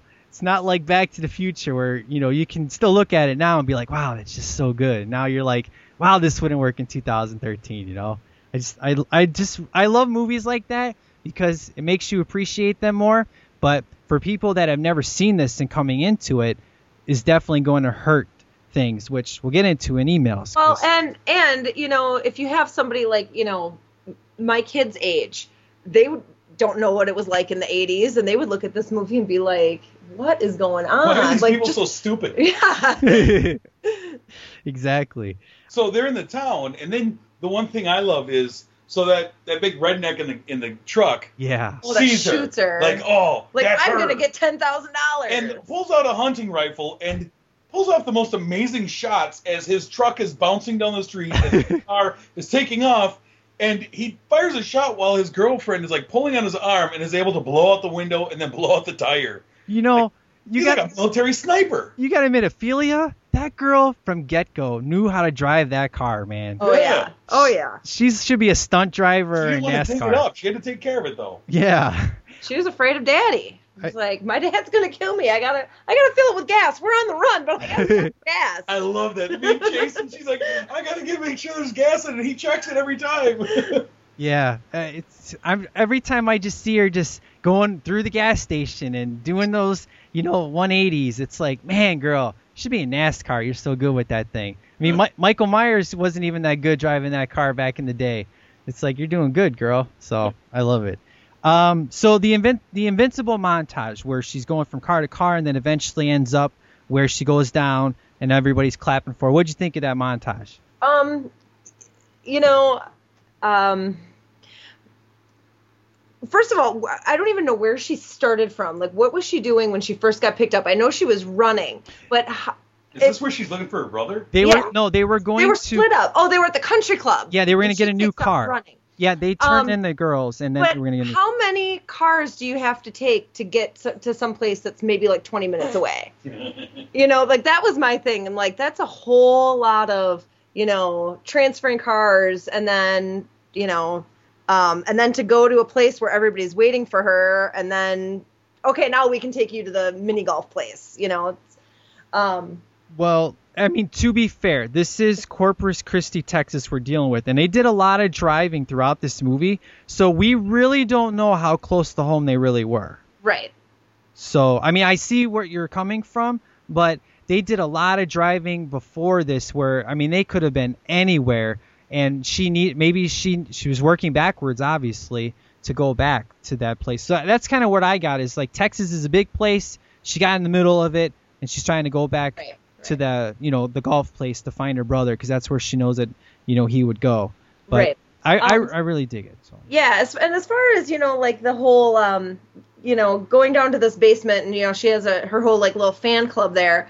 Um, you know, I kind of wish that they would have shown what the purpose of that was. Did she Yeah, give a kinda weird. speech? Did she, you know, did they like present her with like some money to help her out? Like, kind of, what was the purpose of that? That you know, it was just like she walks down the stairs, they're clapping for her, and then she ends up, you know, where her brother is. So I, I kind of would have liked to know what the Yeah. purpose of that gathering was. The Yeah. one thing I really like though is you talk about the Invincible montage. You talking about the song is I love how every time she's about to have a quote unquote Billie Jean moment, the the Invincible song just kind of starts up in the background. Yep. You know, it just kind of sometimes faintly, you know, just kind of but noticeably. It, it's like okay, here comes she's about to become quote unquote Billie Jean. You know, the the legend, and I, I like how they use that throughout the movie. That it's not they don't just play the song, you know, in a, in a montage and that's it. That they use it almost as her anthem every time she's about to have a moment. Oh, that's pretty cool. Yeah. I agree, man. I really do. I, I just love the way that they kind of build the song up just from the the first walk she does with those kids and eventually starts to just get bigger and louder and then they start to play the whole song, of course, and then they'll play it at the very end. But uh, I mean, I hear what you're saying, Sarah, in regards to the following down there, but I think she was more in shock of like, wow, all these people are here for me. Right. I mean, what is she going to say, really? I mean, she, she's definitely a shy girl. I mean, I kind of got that feeling, and then she's eventually getting confidence in herself. But I mean, even she says she's getting lost in this monster when she reunites uh, with Lloyd and just says, "I don't even know who I am anymore." And he goes, "You're Billie Jean," you know, just kind of put her back in her place. But I don't think she said anything. I think she just kind of looked around, said thanks, and took off, you know. But that's kind of the cool parts of this movie is you can kind of build your own story, I guess. But Yeah. you know, um, what I do love is the uh, I could use a steak line when the you know they call the detective and they're like, I gotta know that Lloyd is okay. How you doing, son? I could use a steak, and everybody starts laughing in the background. It's one of my favorite lines in the film, man. It's good times. I like that. Yeah, and then um, the uh, we get to the end with the uh, with the beach scene. The thing that I found out of character was the mom because the mom is all like, of course, worried as she should be. She's a mom, and then she gets into the hype when she's all being interviewed and stuff. She's Yeah. all like happy, go, you know, like this is awesome. It's like she's not worried about her son. She's not worried about her daughter out there. It's just like, hey, I'm famous now. She's like, I know Billie Jean too. Yeah, where it's just like, you know, my kids are might be going to jail and they might not even live through this and Did they murder somebody? right? right? So I mean that's crazy. And then when Putter shows up, I'm sorry, she cannot pull off the short hair, man. No. I'm sorry. No. It accentuates her face. It was And her beady eyes. It's, it was terrible. Yeah. she's I mean, a- I get she's it. She's got a face for animation. Yeah, I mean, I get it. I get the the whole um the the purpose of it, and you know, uh, they could have given her a better short haircut. I mean, it probably her face is too round, and she probably couldn't have pulled it off as well. But it could have been a better haircut. That's today's beauty tip from Yeah. STL. Excellent. I'm just saying. I mean, yeah, but I mean, but it, there was a purpose behind it. You know, Right. um, it kind of finishes off her story and her her part in in the whole um uh what you call it Yo, what you whatchamacallit. Yo, what have you? For our female listeners, that was your beauty tip. right um no but i mean um you know she was a part of it and even though they um kind of turned them you know got caught early and you know they're brought back to the police station it kind of finishes out her story and her um role her Right. role in it Yep. um so i like the symbolism of it but it was a very bad haircut agree, agree. I do like the sunrise shot where you see, you know, Christian Slater obviously dressed up as Billie Jean. It, it does a really good job of making you think it's her. I just uh, there's something the way the sunrise is done and the shadowing. It just it's a beautiful shot. I really enjoy that shot. It's amazing. And then here comes douchebag again. oh, Colin Binks It's out. not her. it's not her. He's all drag. Yeah. Oh my gosh. Ridiculous. And then he's like, "Shut up, you idiot!" And then he puts the gun and gets shot in the arm. Which luckily, if you was 2013, man, you would not have gotten shot in the arm. I'm sorry. But They- that's what I'm talking about too. When we were talking about, you know, the the the cop. You know, he goes up there. Here, the district attorney is telling the cops to, you know, to shoot. And he's like, "What are you doing? Like, who told the cops to even show up? Like, I got this handled. Like, Yeah, I he's called them." And so he goes running up there to tell what is presumably his coworkers, like, "Hey, I got this scene. Uh, You know, You guys don't need to shoot." stand and the guy's down. like, "Whatever." he just keeps aiming at him. Like, what? Right. I mean, he's like, "I'm a cop. You're a What's poli- You're a cop. I'm a politician." You know. And it's like, seriously, this guy has some major issues. When he gets shot, here's the thing: when Billie Jean takes off the thing on top of the scooter, any normal person would have known, "Hey, cops, look, Billie Jean." You know, Right. it's, it's, Right. What are they just going to let some random person up there touching this prize? Somebody with a scooter? horrible wig. Yeah. held on by a held on by a scrunchie. Even when I was Just a a kid, bandana. Right. even when I was a kid, that always bothered me. When I was like, nah, that that doesn't seem right. You know, that was too easy, if you will. You know, it was like, okay, that feels like a writing snob or something there. I don't know. Yeah, it was just yeah a shortcut. Yeah, a shortcut. But uh, then we get, you know, your favorite scene, the ending, and it, I'm telling you, man, this for the eight. I mean, this typical '80s. You got the the great ending, and you know she gets the confession out of him, and I love it. You just have the cops just smiling, and they let her go, but you get the burning of you know the her stuff and the big. Oh man, this this ending is phenomenal. It really is. It's good times. Yeah, I agree. I agree. I think it's a good ending for this for this story.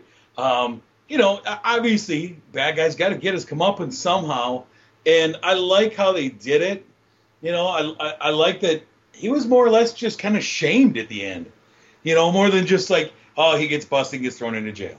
You know, I like the fact that she she shamed him in front of everybody. Yeah, he had public humiliation. Exactly. You know, and he's he didn't seem too frantic as his stand is burning down. Like, hey guys, we got some water here. Hey, somebody give me a hand here. You need some water. You know, that seemed weird, but um, I I like how that works. You know, she gets to retain the you know the legend image as the you know the girl who brought down this one man. But um, yeah, I like the I like the end of this movie.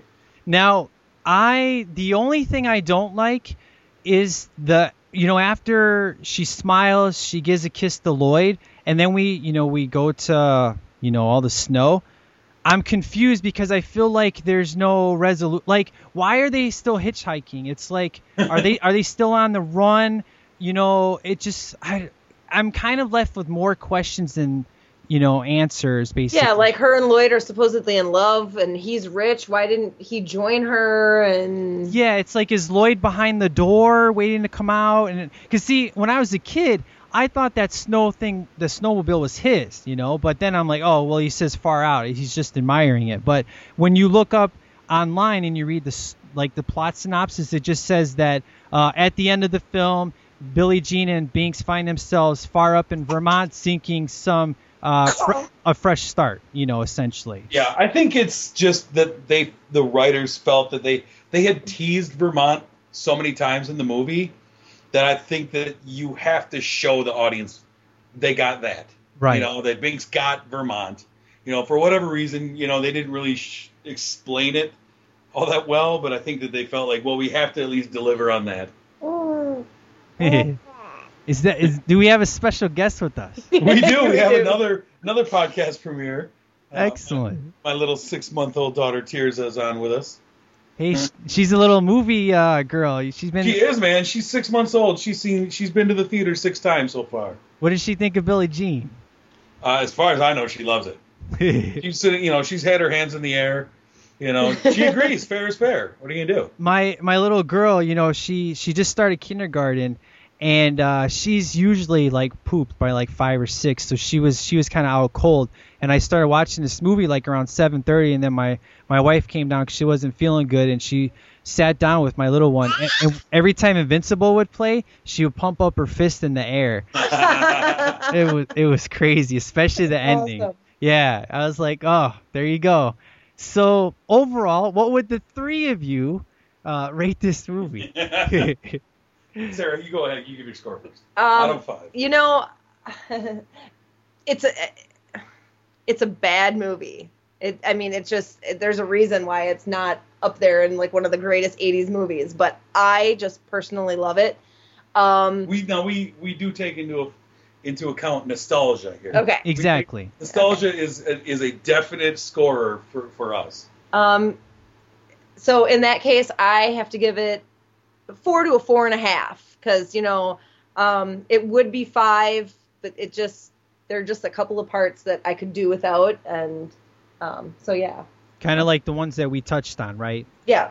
Excellent. That's a that's fair enough. That's definitely how we would rate around here. So good job. Okay, good. That's right. Excellent. Yeah, I mean Casablanca's a five, you know, and Mannequin is a four and a half. You know, I mean it's just how we rate. Yeah, I, I gave Mannequin a five stars. So exactly. come on. Um, yeah, I kind of agree. I think you know, like you say, this it's not a it's not a great movie. Technically, it's you know not that great. The I, I enjoy the story. There's some holes in it that you know are just kind of weird, and and some of the performances, like I say, Christian Slater and Yeardley Smith, I really don't like that much in this movie. Um, but it's what it is. Is it's a great teen melodrama.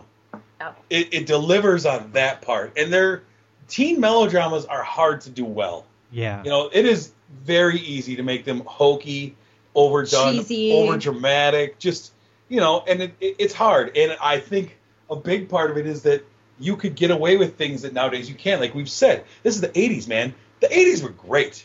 I mean, weren't they just the best? You know, and, Yep. and so I, I think that this movie it serves well having that. And so for a teen melodrama, I mean, for me, I, I have a different perspective because I really don't remember it the first time I saw it all that much. So this was kind of like watching it from the beginning again. Right. Um, for me, I'm torn between a three and a half and a four. You know, it's it's somewhere in that range. For All me. right. Now let me ask you this: um, Is this better than some kind of wonderful? Yes. Yeah, definitely, definitely.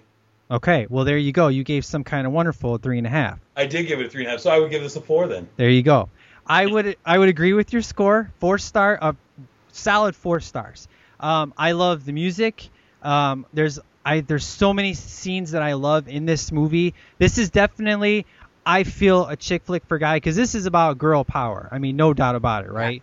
I mean, you just have your a main uh, female powerful woman that's just surrounded by her supporters, and you got just the total 80s, the clothes, everything, and uh, outside of the little issues I had, you know that nostalgia factor wise, I mean, if this was just like 2013, maybe maybe a two and a half, three, but with nostalgia and how much I love this movie, it's a solid four stars all across the board. Um, I think it's Helen Slater's best movie. I think Supergirl would maybe be two. I don't know. I'd have to rewatch it, but this is my favorite Helen Slater f- movie, and um, it's good times, man. I, I really love this flick. I give it four solid stars. And would you guys agree this is definitely a chick flick for guy movie? I definitely agree. Yeah, I mean, I agree. coming from a guy's perspective. Excellent. Yeah. Good way. Good way to close out the series, sir. Indeed. You know what's you know what's funny too is I, I'm not sure if you'd seen this, but uh, when I was kind of doing a little research on this movie, and uh, I was reading more about Pat Benatar and her, you know, her real dislike for this movie, her embarrassment over this movie, Yeah. and that is one of the main reasons, I guess, that we don't have a DVD release. It took it's taken so long is because she has been fighting, you know, giving up rights to this song for the DVD release is what I was reading. But recently, she they they came out with a a comedy, uh, a, com- a musical comedy called Invincible, which is a musical comedy based on this movie. Really? Yeah, that, Huh. that's been performing out in California and different places. Kind of like you know an off off Broadway take on this. It is definitely a comedic take on it, but she allowed them to have the music for for that, Wow. which kind of uh, is, is interesting. If you if you come out in your shows and be like, "Oh, it's from the worst movie ever made," you know, "Oh, I'm embarrassed by it," but then somebody's like, "We want to do something about it." Okay, sure. You know, money talks. Um, but I love this soundtrack, man. And, and you know, we talk about Billy Idol and, and her, but Another group that's on this that I really liked was the Divinyls. Had a couple of songs on it too. Yep. Dig it. This is a good soundtrack. Yeah, it really is. Um, Rebel Yell, man. That's why I, I picked up. That's how I. That's why I fell in love with Billy Idol. It wasn't no Cradle of Love. It was Rebel Yell, man. That's still my favorite Billy Idol song for sure. It's mine too, man. In fact, there was a time, oh boy, I don't know, 18, 19 years ago, where I got into bleaching my hair white and uh, wanted to be like Billy Idol. And I, I went everywhere trying to find Rebel Yell because that was suddenly my theme song at the time. it's so embarrassing, but it's true. I wanted to be him. Heck yeah, man. I love it. It's good times. So uh, I think that will do it for our rating. And uh, well, Yes. well, there, there you go. I, I guess I guess you get four stars as well, huh? Excellent. So uh, should we hear what the uh, STL Nation has to say? Let's do it. All right, let's do it.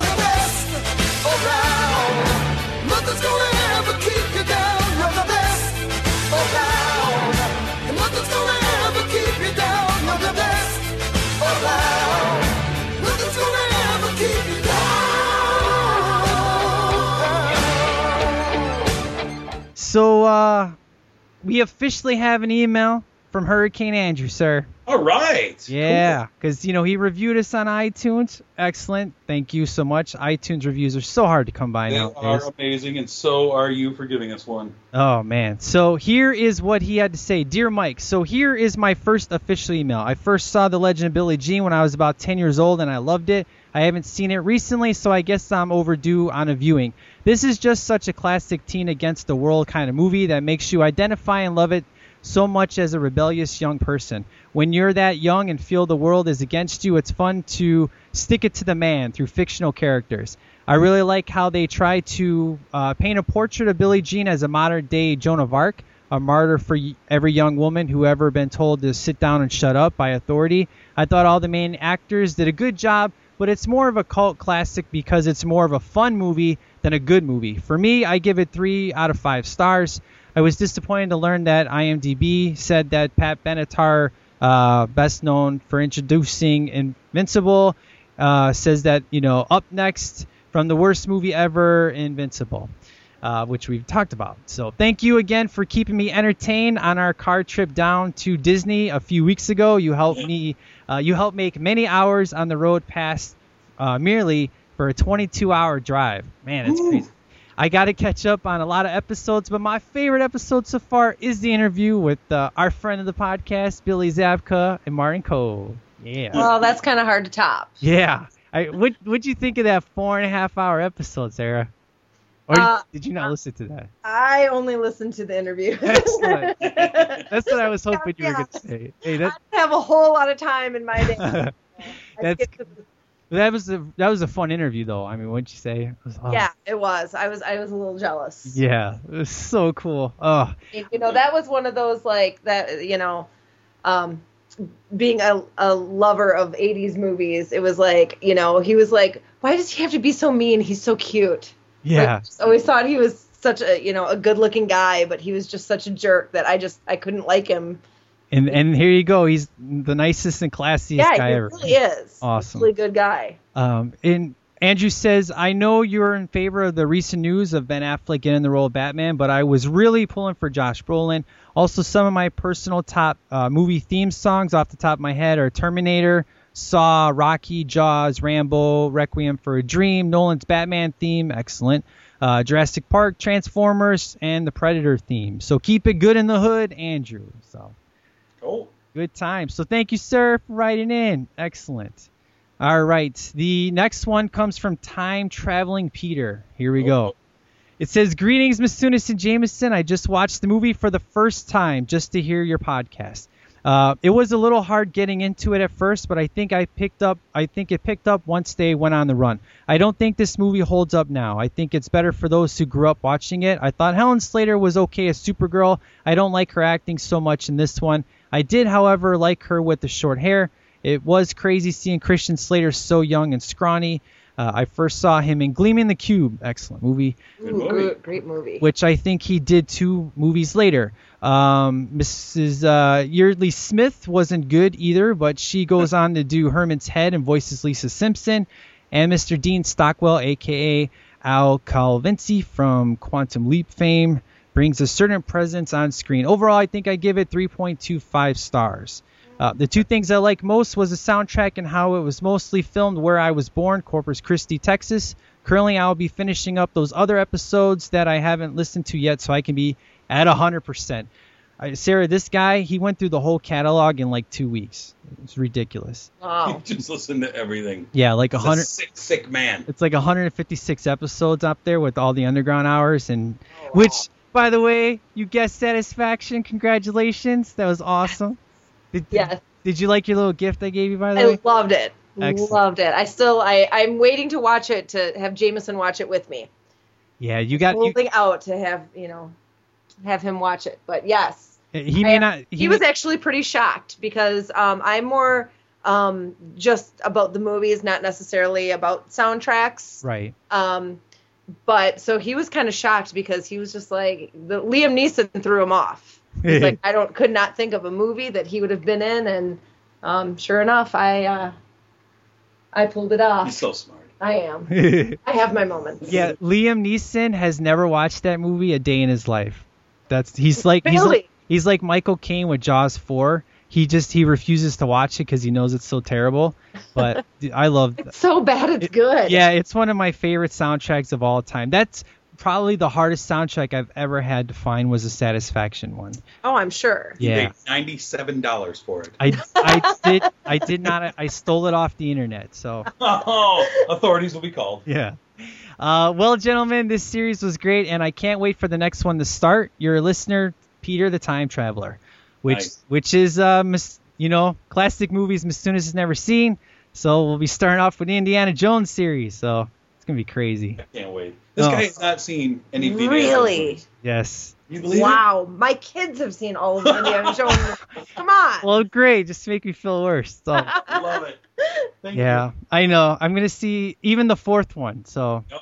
we'll we'll see how bad you know if I like it or not. So all I know is that Sean Connery's in Sean Connery and Data are in number two. That's all I know. So Number three.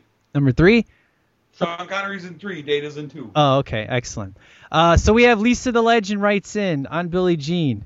And here's what she had to say. Hi, y'all. I couldn't miss writing in for a movie I was nicknamed after until the other night. I had never seen this movie.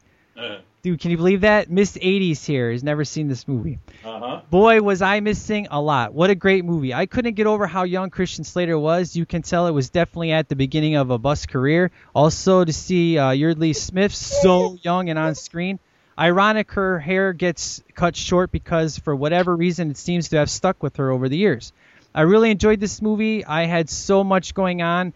Uh, you really had to pay it. It had so much going on. You really had to pay attention to keep up. I really enjoyed Billie Jean. She has real depth and took pride in who she was, poor or not. It's is it just me or does Richard uh, Bradford, aka Pryor, look like a young Stacy Keach in this movie? Uh, great soundtrack as well. Looking forward to the pack review. Take care, Lisa the Legend. So. Nice. So thank you, Lisa, for writing in. And we have one final email that came in at the very last minute. And this is from Monday Night Jason, sir. Good old All right. So he finally got off work. Here we go. What is up, Masunis Jameson, STL Nation? First off, let me say I've enjoyed the Chick Flicks for Guys series. You guys have done a superb job of reminding us that even the girly flicks of the 80s were awesome. Mannequin was tons of uh, fun. The first 80 flicks that I sh- uh, showed my little sister uh, behind Breakin'. I couldn't remember some kind of wonderful until I heard the podcast. I'm going to have to add this gem to my collection. Now, about the final film in your series, Legend Billie Jean, or the original title, Fair is Fair, which we didn't talk about. That was the original title. I guess it uh, reviewed poorly, so then they changed it to The Legend of Billie Jean, but Fair is Fair is written, I guess, under the poster.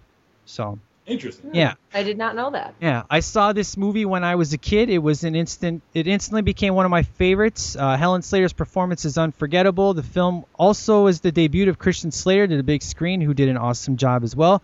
This is definitely a cult favorite, and appropriately so. For some reason, this film grabs you in a way that most movies never do. It seems to care a lot for Billie Jean and wants you to get the justice she deserves. Every be- rebellious youth seen should see this film so they can see what happens on both sides of the law. This flick was full of 80s music, especially the kick-ass Pat Benatar theme song, The Legend Billie Jean, is truly a remarkable film that is overlooked by too many people for its brilliance. I would give this 4.5 out of 5. Now, after this flick, maybe go down the road and get some Gleaming the Cube.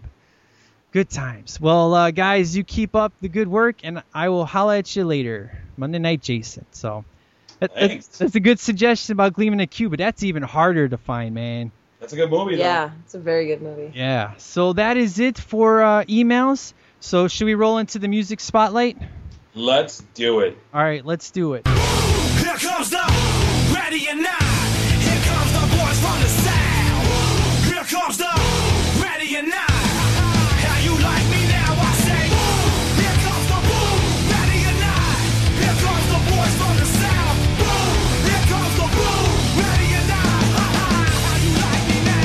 Have you guys ever heard the band Paramore? Yes. Okay, so there's this song on the radio I'm digging, Still Into You. Have you heard this song? Uh, yeah, I may have. Yeah. I I really I really dig it, man. These guys are really good. I mean, they remind me a lot of Icon for Hire and Letter Black, but Paramore is really good stuff. I played one of their tunes on Underground Hour, but this Still Into You, I saw the music video on MTV, and then I heard it on the radio. I was like, man, this is just a super fun song. So I was like, I thought it would fit perfectly and close out the Chick Flicks for Guys series with a fun chick flick song. So, Cool. so Sarah, have you heard this tune? I don't think so. Okay. Well, Well- you'll have to listen to I will. this episode. Yes. Good times. Uh, I don't know if I really want to hear myself. Uh, well, I promise you, you did a phenomenal job. Way better than I ever did my first episode. That's for sure. Well, thank you. Yeah, I can't listen to my first one. You know, to be honest with you, I was a little nervous. You know, this is the first time you guys have podcast together, so I was a little bit worried. I was hoping it wasn't going to be slapping in the heads. So good job. I'm, I'm we made excited. it through unscathed. It's all good. So uh, I think that is it for a wrap. If you want to write in, uh, please do so. Do you remember the uh, web address, sir? Yes, it is STL podcast at g- Gmail.com. dot com. Very good. Yeah. Hey. Yeah. And then if you want to do the old one, which is Sweep Delay Podcast at yahoo.com or STL Podcast on uh, Twitter. And then uh, the website will hopefully be out sometime soon. STLpodcast.com, working on If, that. if you're listening right now and are not part of the STL Nation on Facebook, Yes. you're missing out. Yes, we just started round two of our STL game, sir. Exactly. That's where we added TV shows to that list. And uh, Like, you you jumped in that game a little while ago, right, Sarah? I did. Yeah, it's always fun when you come on. I'm like, oh snap, Sarah's online. like- I almost stumped a few too. I know. oh boy. Oh really? Well, I guess you heard it there, folks. We need to call this the uh, the end of the episode. So Mike, I want to. I just want to. I want one thing from the STL Nation. what's that, sir? All right. I want to know how many people have seen this movie Happy Together. I want to know if this if I'm an idiot for never having heard of this movie. I want Lisa the Legend specifically to tell me if, if she's seen this Happy Together movie. Well, I mean, you're an idiot, but we won't. uh, Hey! Yeah. Say, I got "Ah, somebody that lives here that'll tell me that. it's all good in the hood, brother. So uh, yeah, I, I'm definitely excited to hear that because I've never seen this, man. So I'm gonna have to check it out myself. cool, cool. Sounds exciting. I'll go check it out on YouTube. There you go. So our next movie, sir, we're gonna start the new series, the classic movies Mistuna's never seen. That's gonna last for a while, but it's not gonna be every single episode. All right, not continuous. Yeah. Yeah. So we're gonna start off with the Indiana Jones series, sir. So Yes, Raiders of the Lost Ark okay. up next. I was gonna ask you what's the number one because I have no idea what the title is. So Yep, Raiders of the Lost Ark. Okay. So I am excited to hear what you have to say about these movies. yes, unbiased opinion, sir. Yeah, it's yeah, it's like it's And- like I found somebody who was raised by wolves. And I don't and like I Harrison brought them Ford. back to America, and I was like, "This is this is Indiana Jones," and you're like, "What is this?" And I'm like, "Ooh, ooh, what what do you think of it?" This is how I feel. Dude, I'm like Crocodile Dundee in You uh, are. in like what's that movie? The worst Crocodile one. Dundee, Yeah, no, the worst one, the the third Oh. one. Crocodile Dundee in Los Angeles. Yeah, the one that how it got how how did this get made talked about that one. yeah, yeah. And I was thinking like Encino Man. Ooh, Oh, good I choice. Brendan, Brendan Fraser coming. I'm the of Pauly Shore. You're the Brendan Fraser. Oh Right. man, I, I love Encino Man. I think you should be Sean Astin. I don't I, don't think think I I would should be. want to If if I'm wheezing off your grindage, just chill. Cause if I had the whole Brady Bunch thing happen in my pad, I go grind over there. So don't snatch my gig so hardcore, Cruster. That was a little sad. It's true. What can I say? Me and my Uh. I had a lot of time on my hands. It's all good. I'm excited for this next episode, though. As always, I'm excited for every next episode. Yeah, but considering I don't like Harrison Ford, this is gonna get real good. So Oh, you just watch your mouth. like- burn. Oh, Mike, I don't know if we can be friends anymore. That's what led to this, though. He, he said that he didn't like Harrison Ford, and then I, that led to me finding out that he has never seen these, and so it, it works out for the best. I, I like him in Star Wars and regarding Henry. There you go. I, see, every time you say that, it, What is it? Fugitive? regarding Henry, Come on. The Fugitive is a great movie. Yeah. Yeah, yeah. I like the Fugitive. That's all good. For more Harrison Ford talk, tune in to the next episode. it's true. Well, guys, thank you, uh, Sarah. Thank you so much for joining me on Thank you for having me on. This was a lot of fun. It's Good Times. I'm glad that you were able to talk about one of your favorite movies of all time, and you know, hopefully Jameson will get you on his podcast one time. That'd be good. Yeah, I know. Thanks, Mike. yeah, I gotta rub, you gotta rub it in there, sir. And that podcast, if you're if you're wondering, by the way, that she might be on, would be Movie Mojo Monthly, Yes. available on iTunes. And what's the email address, sir? Uh, movie Mojo Monthly at gmail.com or find us at dvmpe.com. Yeah. Or if you haven't checked out CCP yet, I don't know why, because that was part one. Right. You what can are you hear, doing? You can hear the top ten theme songs of all time. We did it. We defined it. We brought it down to the level it needs to be. We have the definitive list that nobody will ever be able to touch. So That was an amazing episode, by the way. it was. Well done. Sarah has to listen to it. So She will. did she leave the room? She she just walked out. The Oh. baby's fussy. All right, cool.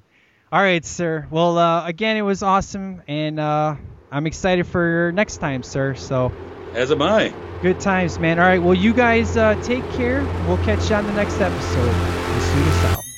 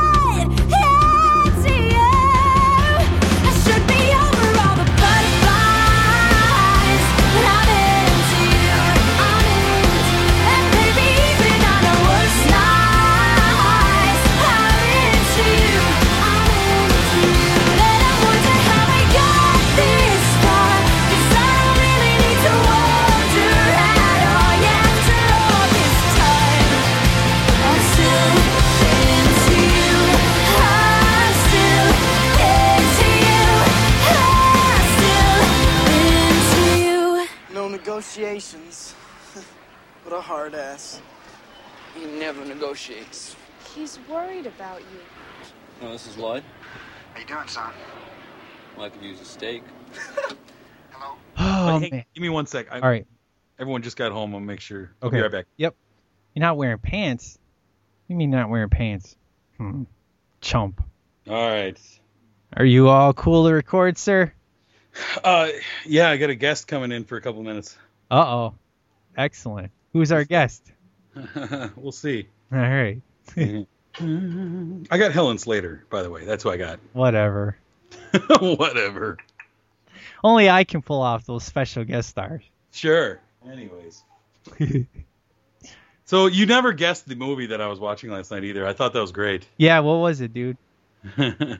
Happy. Tell the nation. All right, I, I will once we get in. All right.